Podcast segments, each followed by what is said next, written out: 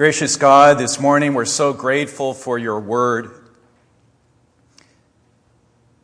for the way that you always have, by the power of your Holy Spirit, new life and new love, new joy, new liberation to bring to us through it, and always by the power of your Holy Spirit.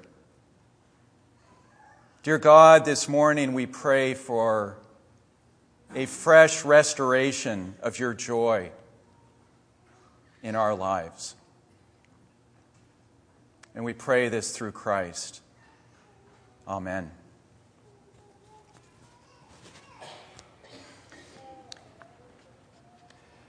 In the spring of the year, the time when kings go out to battle,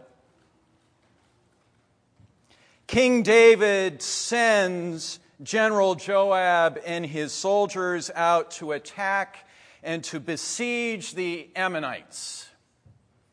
And I almost said the Mennonites. but our dear friend David stays home. Stays home in Jerusalem. And then one late afternoon, he goes up, up on a roof, up to his palace rooftop, to watch the sun, the descending sun, begin to paint the city's bleached stonescape with its fiery wash of colors. If you know, if you've lived in Jerusalem, you know how that happens.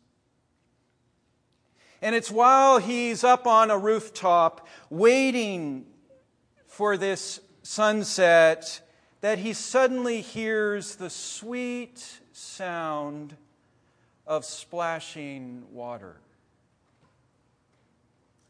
and singing. And all of this draws him to the edge of his roof. And down below, he suddenly sees a woman bathing in a nearby courtyard.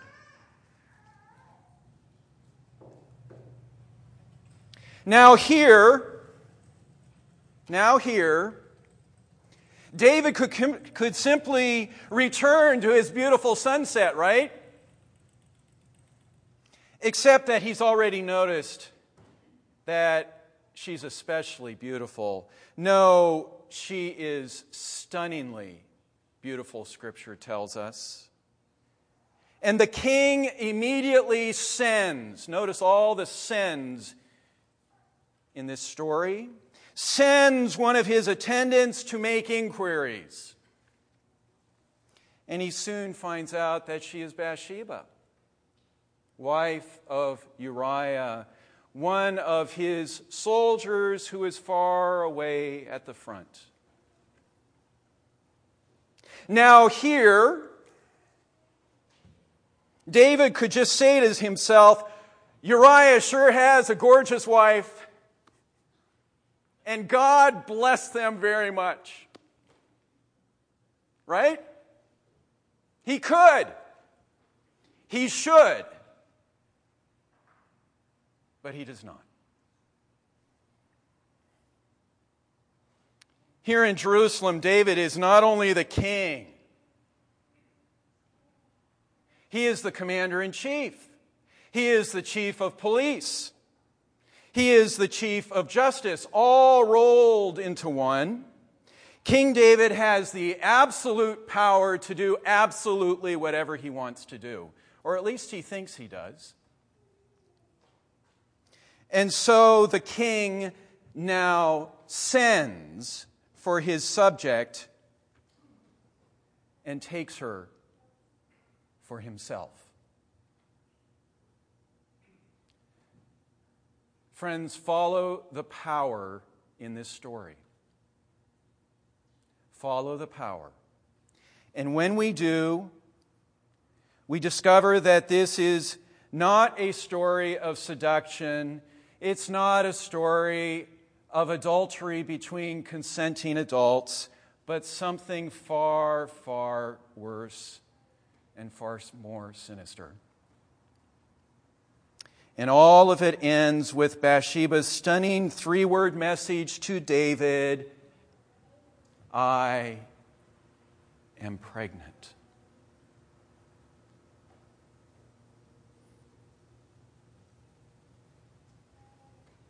Now, here, notice all the now here's in this story, dear friends. Now, here, David could still confess his sin and begin the long journey of setting things right. But instead, he hatches a sly paternity cover up. He sends for Uriah to come supposedly to report on the war. And then he orders him to go home afterward to Bathsheba before returning to the front. And much to David's dismay now, Uriah sleeps outside King David's gate instead of going home to be with Bathsheba that night. After all, how can he sleep in the arms of his beloved wife when his comrades are now in constant danger from enemies and wild beasts? How can he do that? And so that evening, David turns to plan B. Or maybe it's plan C or D by now. Getting Uriah drunk. That'll do it. But not even wine. Not even wine can get faithful Uriah to go home for a conjugal visit.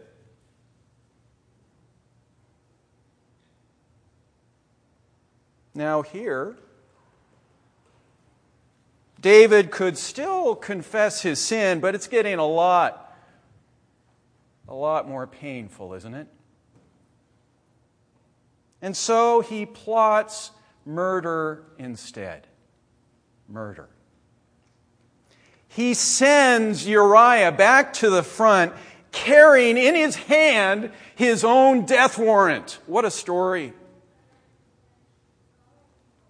a letter ordering the general Joab to place him in the place of greatest danger so that he'll be struck dead by the enemy. And that's exactly what happens. And then, after Bathsheba observes her time of mourning the death of her husband, David sends for her a second time and takes her into his harem. It's now that we learn with David, with David, that he does not actually have the absolute power to do absolutely everything he wants to do, does he? In his lust, he has forgotten about God the one who lovingly and justly reigns over him and over every other human being. And now, in our passage that Arlene just read, we learn that Yahweh, God, is greatly grieved and displeased by what David has done. If you had any doubts about Bathsheba, it's cleared up here.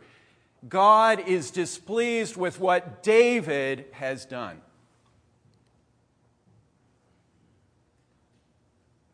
And so God sends the prophet Nathan on a very, very risky mission to confront the powerful king, God's own hand picked king. And Nathan tells him this distressing, poignant story about a powerful man who steals his poor neighbor's only lamb David gets all red in the face. His anger is kindled and he shouts out, This man deserves to die. And then Nathan tells him, You're the man. And he is you.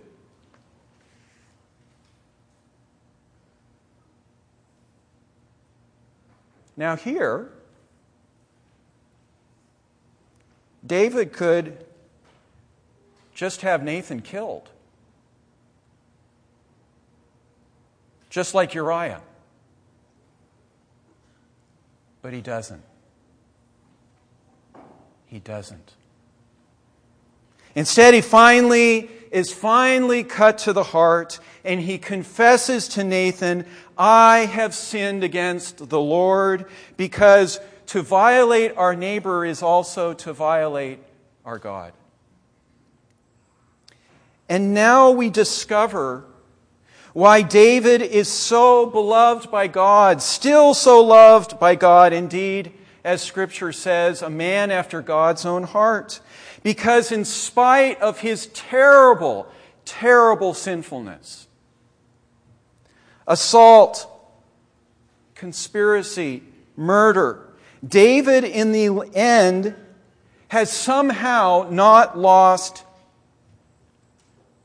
his spirit of correctability before God. And friends, this is the only time, apparently, in our whole Bible that a king, when confronted by one of God's prophets, genuinely repents of his sin. Apparently, it only happens once in all of Scripture.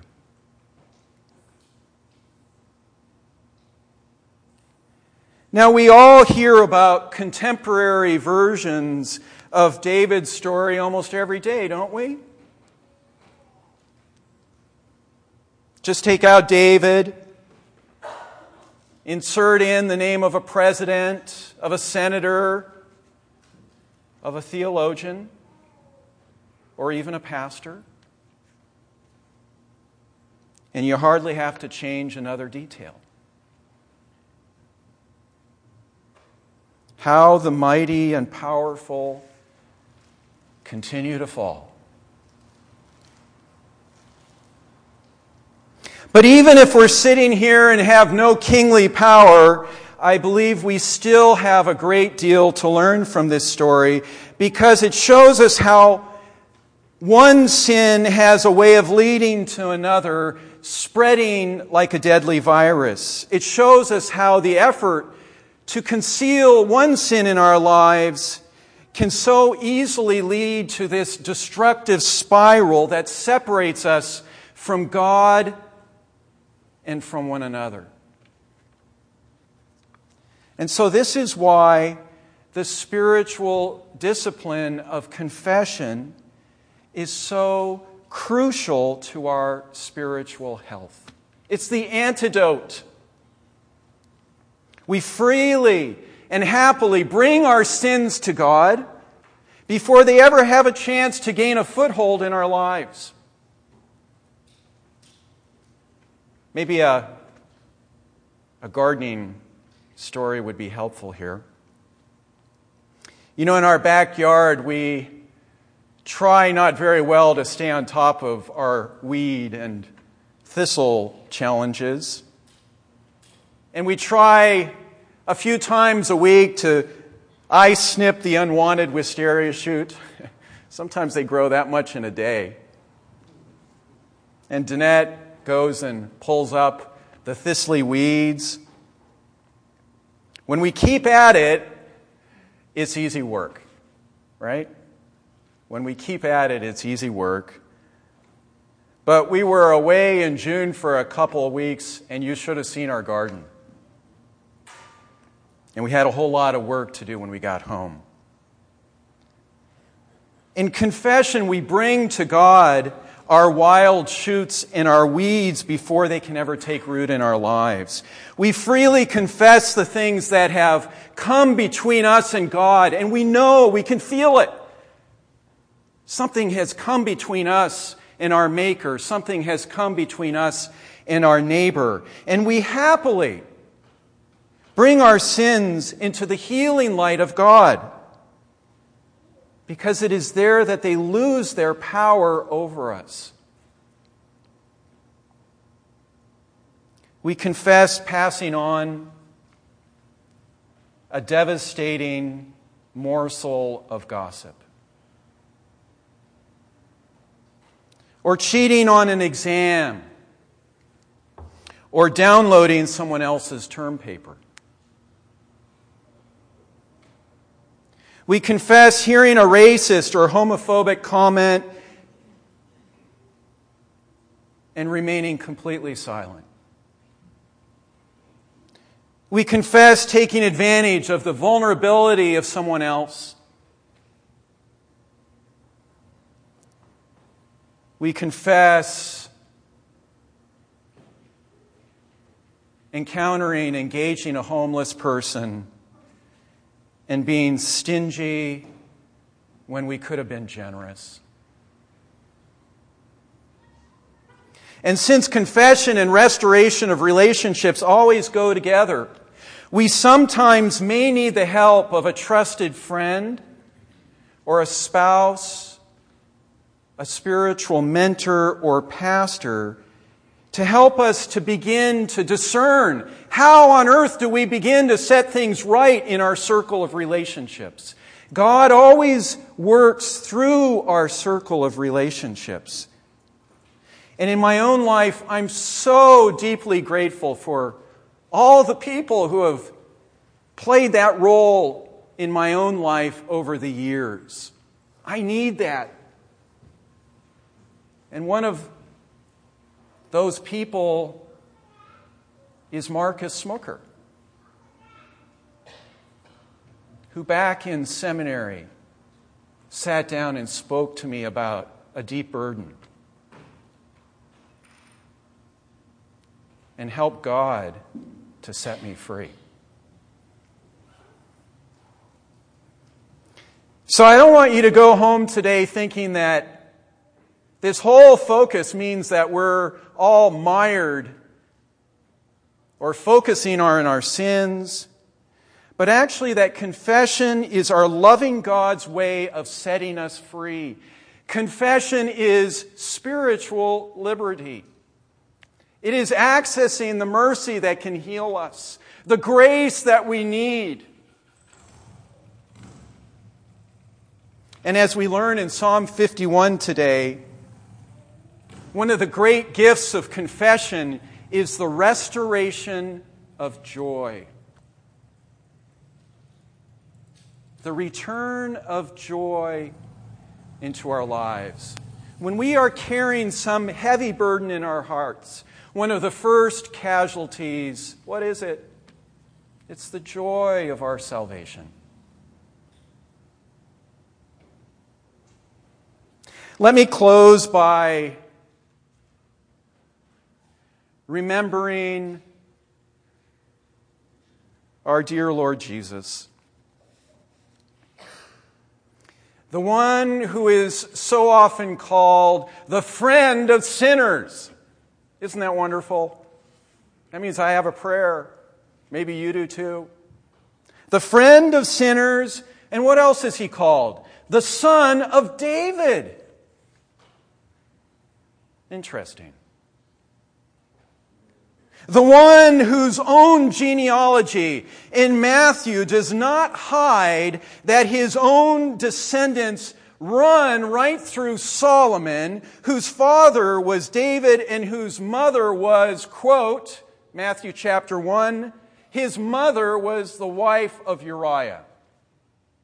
Do you hear that? Solomon's dad is David, and his mother is the wife of Uriah.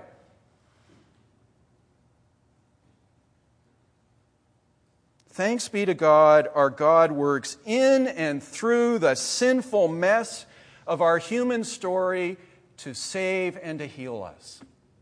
That's the good news. And have you ever noticed that Jesus never seems to see a world divided between the good people and the bad people? Jesus seems to see a world divided between those who confess their need for God's grace and those who do not. And he vigorously confronts those who hide their sin. Who are they? Well, they're religious folks like us.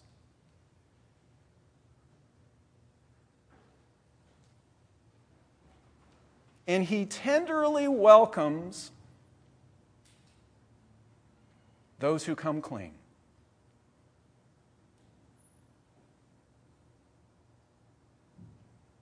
He helps us to see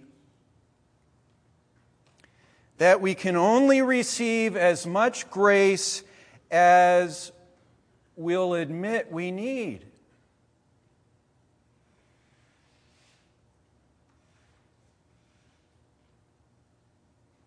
He helps us to see that we can only receive as much grace as we will admit that we actually need. Remember the story of the anointed woman? Or the woman who anoints Jesus? Forgiven much, she loves much. Friends, the great heroes of the Bible and the great saints of the church were never perfect or sinless people but instead those who freely confessed their sin and joyfully consumed the greatest amounts of grace. The longer they journeyed with God, the more grace they needed, not less. I hope that's me. And let that also be all of us as well. Amen.